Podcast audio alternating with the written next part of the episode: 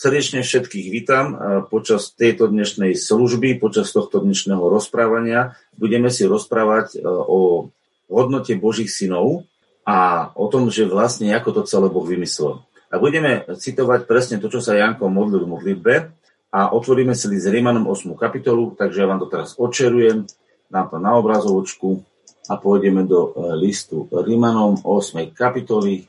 Poďme sa na to pozrieť. List Rímanom 8. kapitola. Vidíte to dobre? To, čo tam premietam? Dobre, v poriadku. A budeme si čítať od 29. verša. Teraz veľmi dôležité veci budeme rozprávať. A teraz dívajte, čo tu hovorí Božie slovo.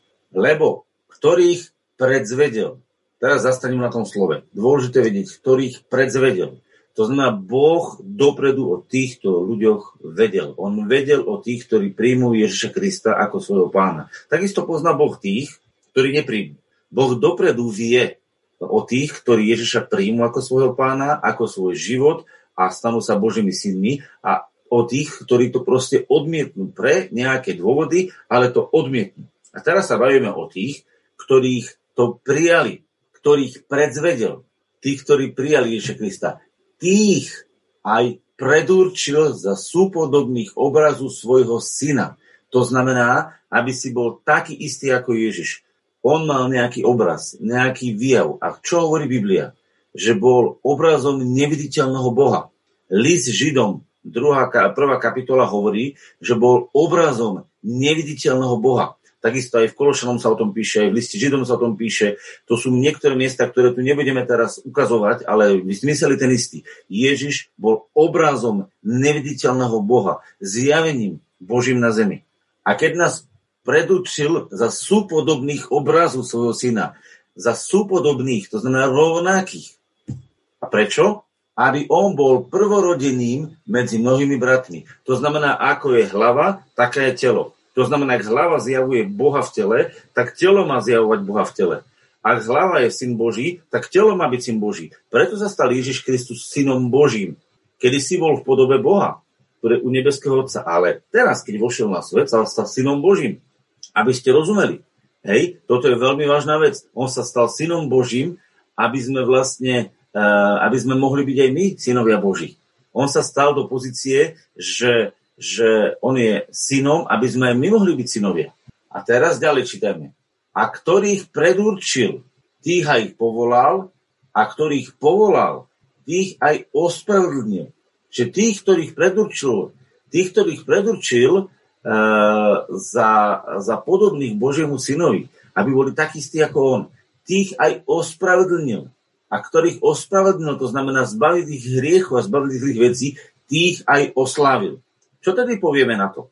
Ak je Boh za nás, kto proti nám? Rozumiete, tu už neexistuje z Božej strany, že Boh má na nás hnieva, že nemôže nás cítiť a že on jednoducho musí si to e, vybaviť s Ježišom Kristom a teraz on sa musí s ním porozprávať, aby to bolo v pokoji. Nie. On je tam, on to urobil preto takto, lebo on je za nás. Tieto slova hovoria, že Boh je za teba. Ak je Boh za nás, pozrite sa, napíšte mi do četu ešte raz všetci, alebo si opakujte, ak je Boh za nás, kto proti nám? Môže niekto teraz povedať, že, že ja si to musím u Boha vybaviť, ak ma miloval, aby ma chcel prijať? Nie, Boh už je za teba, lebo on už si ťa vybral v Kristovi, aby si bol taký ako on. A to je jeho premyšľanie, on nepremyšľa inak.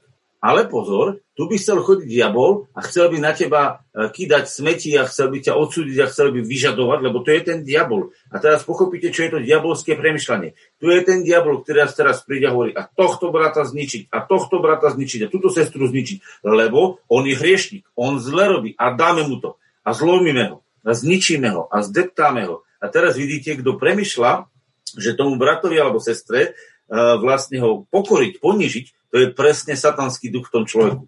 Takže dajte si pozor, keď vidíte kresťana, ktorý všade chodí súdi a, a, a ten zle a ten zle a stále ich súdi tých ľudí, tak to je v ňom nie Boží duch, ale to v ňom pôsobí diablov duch. Zapamätajte si to, ak niekedy uvidíte človeka, ktorý chodí a všetkých kresťanov seká a depta ich, namiesto aby ich nich pozdvihoval Božie synovstvo, tak ten človek neslúži Bohu, ale diablovi. Pretože diabol chce zdeptať, zničiť ponížiť človeka. Boží duch chce povýšiť človeka na Boží obraz. Ak nejaký duch chodí a depta človeka a ponižuje ho, toto je služba diablovi, oblečená v kresťanskom rušku. Pamätajte si, diabol chce urobiť toto. A teraz čítame verše. ktorý neušetril vlastného syna, ale ho tadal za nás za všetkých, ako by nás s ním potom všetkého nedaroval. To znamená, predstavte si, Boh chce, aby sme vedeli, že On je za nás, že nám v Kristu Ježišovi všetko odpustil a že nám v ňom všetko daroval. A teraz, keď príde nejaký človek, ktorý začne rozprávať, že Boh ťa prišiel ponížiť, lebo ty si mizerný hriešnik, teba treba zničiť a odsúdiť. A kto to začne vyučovať, tak ja sa pýtam, aké je to v súlade s Božím, s Božím zjavením. Po druhé, ak hovorí, Boh má na teba hnev, chce ťa zničiť, ako je to v súlade s tým, čo je tu napísané. A po tretie, ak hovorí, že musíš si to otrpieť, musíš byť chudobný, biedný, slabý, tak ako je to v súlade s týmto učením. To je všetko uh, oblečené do nádherného, zbožného, uh, zbožného vymyslu, ktorý vymyslel diabol. Lebo diabol ti chce ukázať, že si bezcený hriešnik, ktorý patrí do smrti, ktorý vlastne nemôžeš, nemôžeš reprezentovať Boha. Musíš len pred ním kláňať a vyprosovať si, ak by ti snad Boh odpustil. A toto je vlastne falošné, toto je všetko falošné, pretože tento duch dostáva človeka do prachu, zničí ľudskú dušu, zničí ľudské telo, zničí ľudský život. Pretože ľudia, ak my príjmeme o sebe, že sme bezcenní, že, že sme vlastne nemohúci nič, že sme len prach, že sme nič, ak my toto príjmeme, tak všetko to, čo Boh nás nachystal, vlastne rozbijeme. To predstavte si nádherný čbán, ktorý vytvoríte a poviete, že tento čbán bude krásny, bude nádhernej farby, bude v ňom sa nosiť voda. A tento čbán sa rozbije, rozmláti. Len preto, aby ukázal, aký je zbožný, tak povedzte, čo do neho dáte. Môžete ho vyhodiť do koša. Ak človek stratí svoju hodnotu, je nepoužiteľný na tomto svete. A teraz počúvajte dobre. Každý jeden človek, ktorý vo svojom živote nepozná svoju hodnotu, je práve preto nepoznanie svojej hodnoty frustrovaný, neschopný čokoľvek vykonať, neschopný konať vôľu Božiu, pretože on uveril tomu, že je na nič hodný. Na nič hodný. A preto sa naozaj na nič nehodí. Pretože jeho viera otvorila diablovic dvere, aby sa stal na nič hodný. A preto všetci ľudia, ktorí neprijali svoju hodnotu v Kristu Ježišovi, sú v skutočnosti aj na nič hodní. A preto písmo o nich hovorí, že sú hriešnici, ktorí zahynú, ktorí budú odstránení, ktorých Boh od zatratí. Prečo? pretože sú na nič hodní. Oni nenašli svoju hodnotu v Božom synovi. Oni ostali bez hodnoty Kristovi. Lebo Boh sa rozhodol, že svoju hodnotu v Kristu Ježišovi odovzdá do teba a do mňa a staneš sa Božím synom. Na všetko vhodným a na všetko hodným. Viete, kde sa o tom píše? Ja vám to pre istotu ukážem, aby ste vedeli, že si nevymýšľam, že to tak krásne napíšené. Pozrite sa. V liste Kološanom sa píše v prvej kapitole, pozrite sa, a tu sa píše e, v liste Kološanom, tak, ďakujúc Otcovi, ktorý nás učinil schopných k podielu na lose svetých vo svetle. A e, to je napríklad e- evangelický preklad, ktorý nás učinil hodnými, ktorý, na, e, ktorý nás e, hodnými učinil. Vidíte to? Hodný, schopný. Ty si hodný a schopný konať vôľu Božiu, doniesť Bohu na tomto svete slávu. A ty to musíš uveriť. Lebo ak tomu to neuveríš a uveríš tomu, že si na nič hodný, tak si naozaj na nič hodný. Rozumiete? Pochopte to. Ak je človek nepríjma svoju hodnotu v Kristovi a nevidí ju, tak je nepoužiteľný. Iba ten človek, ktorý sa poddá Bohu a stotožní sa s Kristom a dovolí jeho duchu, aby tá hodnota Božia prelila sa cez tvojho ducha, cez tvoju dušu a aj cez tvoje telo. Až tento človek je Bohom použiteľný na to, aby dal Bohu slavu v duchu, v duši aj v tele. Ak toto nespravíš a uveríš tomu, čo ťa učí náboženstvo, že si na nič hodný, neschopný, nemožný, hriešník, zatratenia hodný, tak vlastne hovoríš, že ty si síce už Kristovi, lebo však si kresťan, ale v podstate žiješ vo svojom myslení ako ten bezbožník. Rozumiete, čo sa deje? Človek, ktorý sa stal znova zrodený z Boha, musí premyšľať ako Boží syn a musí vidieť v sebe hodnotného Božieho syna. Ak Boží syn premyšľa o sebe ako ten bezbožník, tak viete, čo sa stalo? On sa síce narodil z Boha, ale jeho hlave ešte neprebehla výmena softveru, výmena myšlienok o tom, kým on je a ako má žiť. A pretože Boží syn sa narodil z Boha, ale v hlave má ešte staré myšlienky, starý spôsob premyšľania, bezbožnosti, e, nehodnosti, hriešnosti, e, choroby a neviem, depresie, tak preto sa to celé prenáša do jeho života. Ak v starom živote na teba démoni mohli, tak v novom živote nemôžu. Ak ty žiješ v tom, že démoni na teba majú právo, pretože ty robíš nejaké veci a že ty si ho vlastne dávaš, tak vlastne ty veríš starému spôsobu života a tak si to právo dal. Ale ak si príjmeš svoju hodnotu v Kristovi, tak sa oddelíš od vplyvu démonov, pretože na Božieho syna nemali démoni vplyv. A sa poddáš Bohu a dovolíš, aby duch Boží v tebe pôsobil. A toto je premena. A teraz sa poďme vrátiť, e, poďme sa vrátiť do toho, ako pokračuje ten list Rímanom. To som vám len Lukášku ukázal, aby ste videli, kde sa o tom hovorí. List Rímanom, 8. kapitola. A budete vidieť, že mnohých ľudí toto slovo normálne rozhorčí pretože oni sú naučení, ja hriešník, biedný, skazený a stále rozprávajú o tom, akí sú skazení, akí sú chorí, akí sú biední, akí sú chudobní a myslia si, že tým sú zbožní. Nie, tým sú bezbožní, lebo takto sa prejavuje bezbožný. Rozumiete? Bezbožný je v hriechu, v závisti, v chorobe, v chudobe, v bolesti, v trápení. V tom je bezbožný. Ale nie Boží syn. Tak? Ty hovoríš, že si Boží syn a zápäť ti rozprávaš na modlitbe, aký si biedný chudák, aké sú tvoje slavy bezcené a aké sú tvoje modlitby slabé a všetko je zlé a slabé. Tak čo vlastne hovoríš? Boží, že si Boží syn, ktorý nemá v hlave vymenený ten, ten nový program. Že si síce Boží syn, ale v hlave si starý človek. Že si síce Boží syn, ale v hlave si starý človek. Takže teraz si preskenuj svoje modlitby. Koľko sa ponižuješ, deptáš, ničíš, rujnuješ, koľko sa ponižuješ. A ja sa ťa pýtam, kde mal takéto modlitby a takéto myšlienky Ježiš? A keď povieš, že ich nemal, tak si porovnaj, aké máš tvoje myšlienky a aké má Ježiš myšlienky o sebe.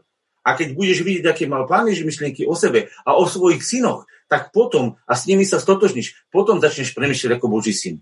Dovtedy si síce Boží syn a rozmýšľaš ako starý človek, ako bezbožník. A keď budeš rozmýšľať ako bezbožník, hľadaj, ako budeš jednať. Ten, čo rozmýšľa ako bezbožník, jedná ako bezbožník. Ten, čo rozmýšľa o depresii, je sám v depresii. Ten, čo rozmýšľa o hriechoch, je sám v hriechoch. Ten, čo žije v sláve, žije v sláve. Svojom myslením a potom aj svojim životom. A preto teraz budeme rozprávať. Pozrite, čo je tu ďalej napísané. Pozrite sa. Uh, to sme to čítali. Teraz sa dívajte. Dáme si tam 8. kapitolu, pôjde osmička. Dívajte sa. Lebo všetci, ktorí sú vedení Duchom Božím, tí sú synmi Božími. Vidíte to? Lebo tí, čo sú vedení, ktorí sú vedení Duchom Božím, tí, ktorí prijali, že ho majú a že ich Duch Boží bude viesť, že im bude vnúkavať zjavenia do ich srdca, že im bude otvárať veci v Božom slove, že ich bude naplňať. Tí, ktorí tomu veria a tí, ktorí na to sa spoliehajú, že sa tak stane, tým sa to naozaj stane. Tí, ktorí o tom pochybujú, tým sa to nestane. Pretože pochybnosť, ako Petra, utopí vo vode, iba viera ti dovolí chodiť po vodách. Iba viera ti dovolí chodiť v Božom kráľovstve. Lebo v Božom kráľovstve sa chodí len Napíšte si to. Len vierou. Napíšte si. V Božom kráľovstve sa chodí veľkým len vierou. V Božom kráľovstve sa nedá chodiť pochybnosťou. Vôbec nie neverou. A, a vôbec nie pochybnosťou. Pochybnosť a nevera vás utopia rovnako. Nevera vás zničí do zahynutia. A pochybnosť vás utopí v živote. Takže, lebo ste nevzali ducha služby, aby ste sa zasa báli. Rozumiete? Niekto príde, ale treba sa báť Boha. Ale akým spôsobom? Treba mať bázen, to znamená svetú úctu a nie strach z Boha. Rozumiete? V starej zmluve bolo strach z Boha. V novej zmluve nie je strach z Boha. V novej zmluve je bázeň. To je zácna sveta úcta oproti Bohu. My sme nevzali ducha služby, toho, že sme nič neschopní hriešnici, aby sme sa znova báli, ale sme vzali ducha synovstva, ktorom voláme Otče, Aba Otče. Rozumiete, aký je to rozdiel? To je výrazný rozdiel. Byť sluhom, bezceným, neschopným, ktoré sa zo starého zákona samozrejme dá načítať, a byť Božím synom. A teraz, pozrite sa, čo tedy povieme na to? Ak je Boh za nás, kto proti nám? A teraz, ktorý neušetril vlastného syna, ale ho tadal za nás, za všetkých, ako by nám s ním potom i všetko nedaroval? Viete, koľko kresťania rozprávajú? To nemám, to nemám, to nemám, to nemám, to nemám, same nemám. Tak čo je v Biblii napísané? Že všetko máš. Viete, čo mali hovoriť kresťania? Ďakujem ti Bože, že mám všetko dostatok a ešte mi aj prebýva, ešte mám aj navyše a budem rozdávať. A to, čo mi zostáva, budem zhromažďovať a množiť a rozdávať. Zapíšte si to. Mám všetkoho nadbytok, všetkého mnoho. A to, čo mám, rozmnožujem a rozdávam. Rozmnožujem, zhromažďujem a potom rozdávam. To je mysel Boha. To je mysel kresťanov. Ale keď stretnete kresťanov, čo máš? To nemám, to nemám, hen to nemám, tamto nemám. Tak potom jaká môže byť vďačnosť? Kde chcete vďačnosť? Za čo? Za to, že čo nemáte? Ale keď v Kristu nájdete svoj dostatok, tak vlastne vy chcete, sa stávate bohatí. Boh a ty je bohatý. Boh a ty, to znamená bohatý. V Kristovi si bohatý. A teraz budeš mať problémy? No áno, ale od koho? Od Boha? No nie, počúvajte, kto bude žalovať na vyvolených Božích? Boh je, ktorý ospravedlnenie. Kde kto odsúdi? Kristus Ježiš je, ktorý zomrel a viacej, ktorý je vstal z mŕtvych, ktorý aj po pravici Boha a prihovára sa za nás. Prečo? Pretože chodí taký jeden maličký rohatý a chodí žalovať na nás, že zlyhávame. Takže chodíš na nejakého brata, sestru žalovať, že zlyháva? Tak si podaj ruku s rohatým a povedz, práve slúžim diablovi lebo on tam chodí a chodí žalovať. A viete, čo urobil Boh? Postavil si svojho zástupcu, Ježiša Krista, za teba a za mňa, aby dokazoval, že si čistý, ako je on čistý, že si svetý, ako je on svetý, že si v ňom posvetený Boží syn. Na koho strane stojíš? Na Božej či na rohatého?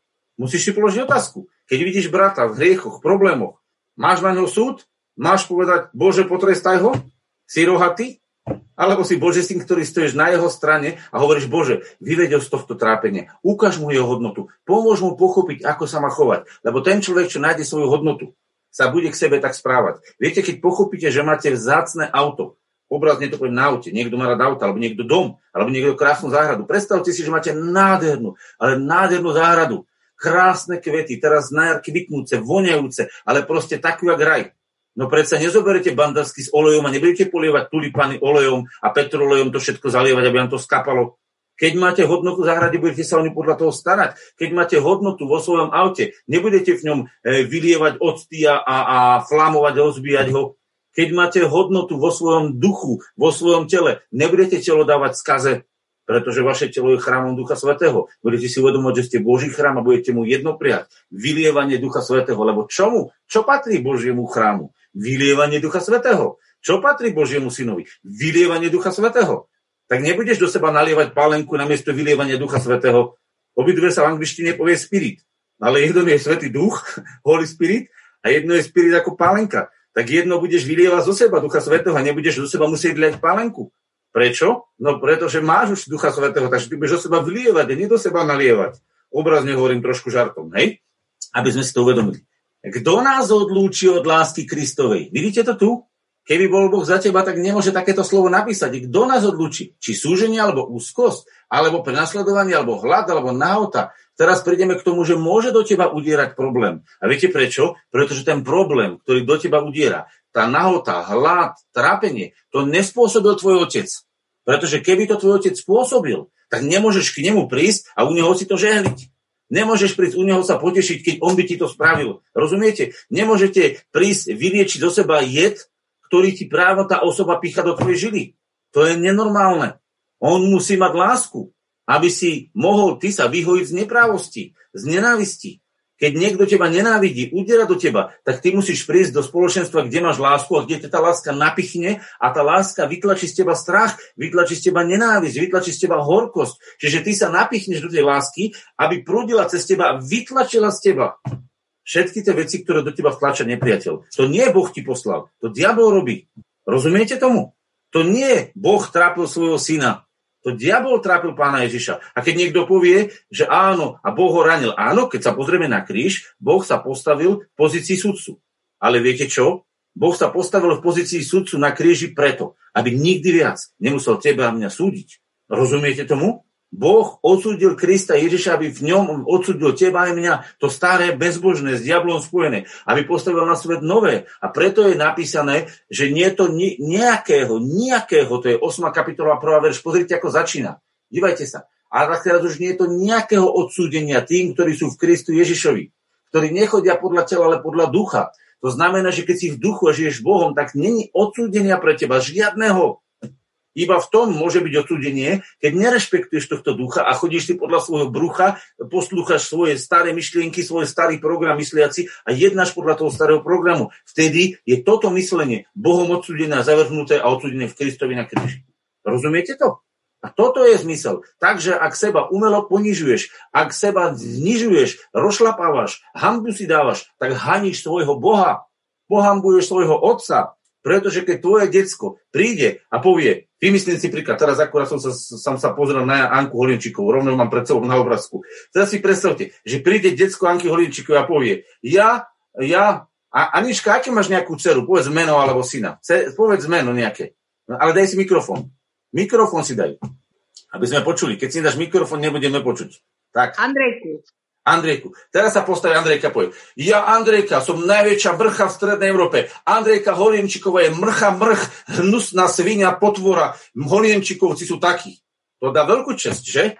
Alebo keď sa povie, ja poviem, ja Andrejka Holienčiková, som, no, som dcera Aničky Horinčikovej, znešenej mamy. A pretože moja mama je vznešená a ja som vznešená, pretože moja mama je múdra a ja som múdra, pretože moja mama je láskavá ja som láskavá. Teraz vám budem hostiť láskavosťou, múdrosťou, dobrosrdečnosťou, budem vám pomáhať a budem vás opatrovať a budem robiť všetko, čo robí moja mama. Lebo moja mama je takáto, ja som hrdá na svoju mamu a nič iné ako to, čo moja mama robí, nebudem robiť ja a budem ctiť svoju maminku tým, aká je krásna. Vidíte ten rozdiel?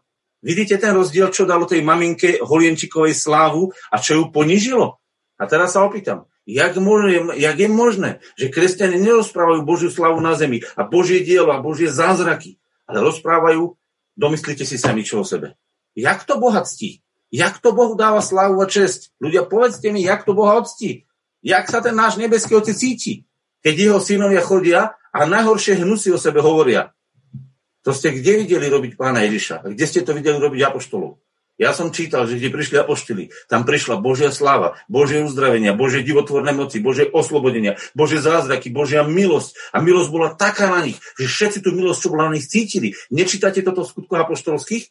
Ste videli, že by sa stretlo zhromaždenie bezbožníkov, hriešníkov, skazených, ktorí by sa lutovali? Tam bola milosť, ktorá prúdila a zázraky sa dieli a divotvorné veci. A toto povedomie Božích synov diabol ukradol Božím deťom. Lebo im nemôže ukradnúť spasenie, ale môže im ukradnúť vedomie toho, kto sú. A jemu sa to podarilo. A preto my sa musíme vrátiť do Božieho slova, aby sme našli, že nie je to nejakého odsudenia tým, ktorí sú v Kristu Ježišovi, ktorí nechodia podľa hriechu, podľa starého života, ale podľa ducha. A teraz sa otvoríme do listu Filipanom do praxe. A zároveň to tým aj uzavrieme. List Filipánom, dneska sme to už trošku spomínali, ideme do druhej kapitoly. Pozrite sa, čo hovorí Biblia. Krásne slovo. Pozrite sa. Lebo je to Boh, ktorý vo vás spôsobí chcenie i činenie pre záľubu. Nič si nemusíš dokazovať. Viete, kto si musí dokazovať? Ten, kto je hlupý, musí dokazovať, že je múdry. Ten, kto vie, že je múdry, podľa tú, tú múdrosť používa. Chápete? Ten, kto je považovaný za hlúpeho a vnútorne hlúpy je, sa musí dokazovať, že je múdry. Múdry človek to nepotrebuje dokazovať. On to používa. Zapíšte si, múdry človek nepotrebuje dokazovať svoju múdrosť. On ju proste používa. A teraz všetko činte bez reptania a bez pochybovania. Čo to znamená? Že vo svojom živote, keď som napojený na Božieho ducha a ja idem s Božím duchom a od neho príjmam všetky dobré dary, prečo by som mal reptať? Viete, prečo niekedy reptáme? Pretože táto zlá vec prichádza do života, táto zlá vec prichádza do života. My tie zlé veci príjmame, stotožníme sa s nimi a v našej duši sa narodí reptanie, nespokojnosť. Pretože tam nevládne v tej chvíli duch Boží ale tá zlá vec. Ak piješ jed, budeš otrávený. Ak piješ život, budeš oslávený. Ak piješ jed, budeš otrávený. Ak piješ život Boží v duchu Božom, budeš oslávený. A preto, a Boh bude oslávený v tebe, pretože všetko činte bez reptania a bez pochybovania. Nebudeš mať pochybnosť o jeho láske, nebudeš mať pochybnosť o svojej hodnote a preto nebudeš pochybovať, že dokážeš kázať, že dokážeš sa modliť, že dokážeš veci robiť. Budeš veriť a tá viera je kľúčom k chodeniu v Božom kráľovstve. Tá viera ti pomôže, že nebudeš reptať, ale budeš chváliť Boha a budeš vidieť jeho zázraky. A v tej chvíli si na Božiu slavu. Rozumiete? To je tajomstvo Božieho syna. To je hodnota Božích synov. A nie reptať a pochybovať, že ja niečo dokážem. Všetko robte bez pochybovania. To znamená, ak o sebe pochybuješ, že dokážeš kázať evanilium, ak o sebe pochybuješ, že dokážeš uzdravovať, ak o sebe pochybuješ, že máš dary a že môžeš byť užitočný v Božom kráľovstve, tak sa v tom Božom kráľovstve utopíš. Nebudeš môcť jednať. Preto všetko rob bez pochybovania. Ver, že si Bohom pomázaný na to, aby si to vykonal. Ak niečom to ešte nemáš rozvinuté, tak to Boh rozvinie. Ale to je iba otázka času, lebo ty veríš správne. Ale ak o sebe veríš, že si hriešník na nič hodný, tak si aj na nič hodný. Nič, na nič sa nehodíš. Ten, kto verí, že je na nič hodný, sa naozaj na nič nehodí. Môžete ho vyhodiť do šrotu. Ale nie preto, že by to Boh chcel, ale preto, že on sám seba tam odsudil. Chápete? Nie Boh nás odsudil do šrotu. My sami seba odsudzujeme do šrotu. A ty potrebuješ vidieť, že bez Boha si bol odsúdený do šrotu. Ale to už je minulosť, ľudia moji. Ten, ktorý sa stal v Kristovi Božím synom, to už je minulosť. A my nemáme žiť minulosťou, ale budúcnosťou. Budúcnosťou a slávou Božích synov. Ak žiješ minulosťou, tak budeš mať krivú dráhu nohami. Vždy. Nesmie žiť minulosťou. Musíš žiť prítomnosťou a tešiť sa z budúcnosti. To znamená, musíš prežívať teraz Božú prítomnosť a tešiť sa na to, čo príde. Aby ste boli bezúhodní a rídzi, deti Božie, bezvadné prostred pokolenia krivého a prevrateného, medzi ktorými svieti ako svetlá na svete. Počúvajte, čo teraz sa vyvýšime? Nie, práve toto je ten rozdiel. Viete, v čom je rozdiel, že sú ľudia prevratení a kriví na svete? Lebo myslia ako prevratení ako kriví. Ale Boží synovia myslia ako Boží synovia, ako svetlo sveta. Ak ty veríš, že si svetlo sveta, tak nebudeš chcieť vo svojom živote tmu. Povieš, ja som svetlo a to svetlo bude sa liať a bude tieť cez mňa. A v tej chvíli, keď sa to deje, tak si zrazu pokorným človekom, pretože máš jednu vec. Si pokorný pod Božitok. A vieš, čo máš túžbu? Aby si každého jedného človeka na svete, ktorý je ešte v tom zlomyslení, pozdvihol do obrazu Božieho syna. A pomohol si mu zbaviť sa jeho hriešného myslenia, jeho bezcenného myslenia, jeho bezbožného myslenia. Aby sa z neho stal zbožný muž, ktorý není poviazaný náboženstvom, ale ktorý je slobodný Boží syn, ktorý koná to, čo ctí jeho otca. A to v mene Ježiš. A to je úloha Ježiša Krista, aby priviedol mnoho synov do slavy. Nie len jeden syn v slave, aby priviedol mnoho synov do slavy, ktorých zdokonalil svojim utrpením. Viete, čo teraz citujem? Ližidom druhú kapitolu. Ktorý priviedol mnoho synov do slavy, keď bol sám znesiel utrpenie. A že budete proti tomuto, keď začnete tu kázať, zažívať útoky a opovrhovania, problémy, musíte byť na to pripravení, pretože diabol nechce, aby ste to hovorili. Pretože keď to budete hovoriť, tak tí zbožní v úvodzovkách, zbožní s prevrateným myslením vás budú nenávidieť, lebo búrate ich zbožnosť. Oni sa budú búriť, lebo vy zrazu donášate nejaké divné evanilium. Evanilium je o sláve Božích synov, nie o nepretržitom rozoberaní hriechu. Hriech sa má odstrániť v Kristovej smrti. Ja uznávam, že hriech treba odsúdiť, ale netreba v tom odsúdení žiť, pretože 6. kapitola, 7. kapitola listu Rímanom hovorí o odsúdení hriechu, o odsúdení zákonného života aby 8. kapitola nastúpila do vieda slavu Božích synov. 8. kapitola je zdrojom života. 6. kapitola je základ. V smrti postáva náš nový skriesený život. Áno, musíme odsúdiť hriech, musíme odsúdiť zlé veci, aby mohli postať nové. Ale žiť v tom odsudzovaní starých vecí nie je život, to je smrť. Lebo súd starých vecí je smrť Kristova. Rozumiete? Súd starých vecí je smrť Kristova. Ak nepretržite žiješ v súde starých vecí, tak nežiješ novým životom, ale smrťou a teda si mŕtvy. Aj pre Boha, aj pre ľudí. Neschopný použitia. Takže my musíme na Kristovej smrti postaviť nový život skriesenia. A vtedy žijeme životom ducha, ktorý prúdi ako rieka života. A toto je hodnota Božích synov. Toto je hodnota Božích synov. Amen.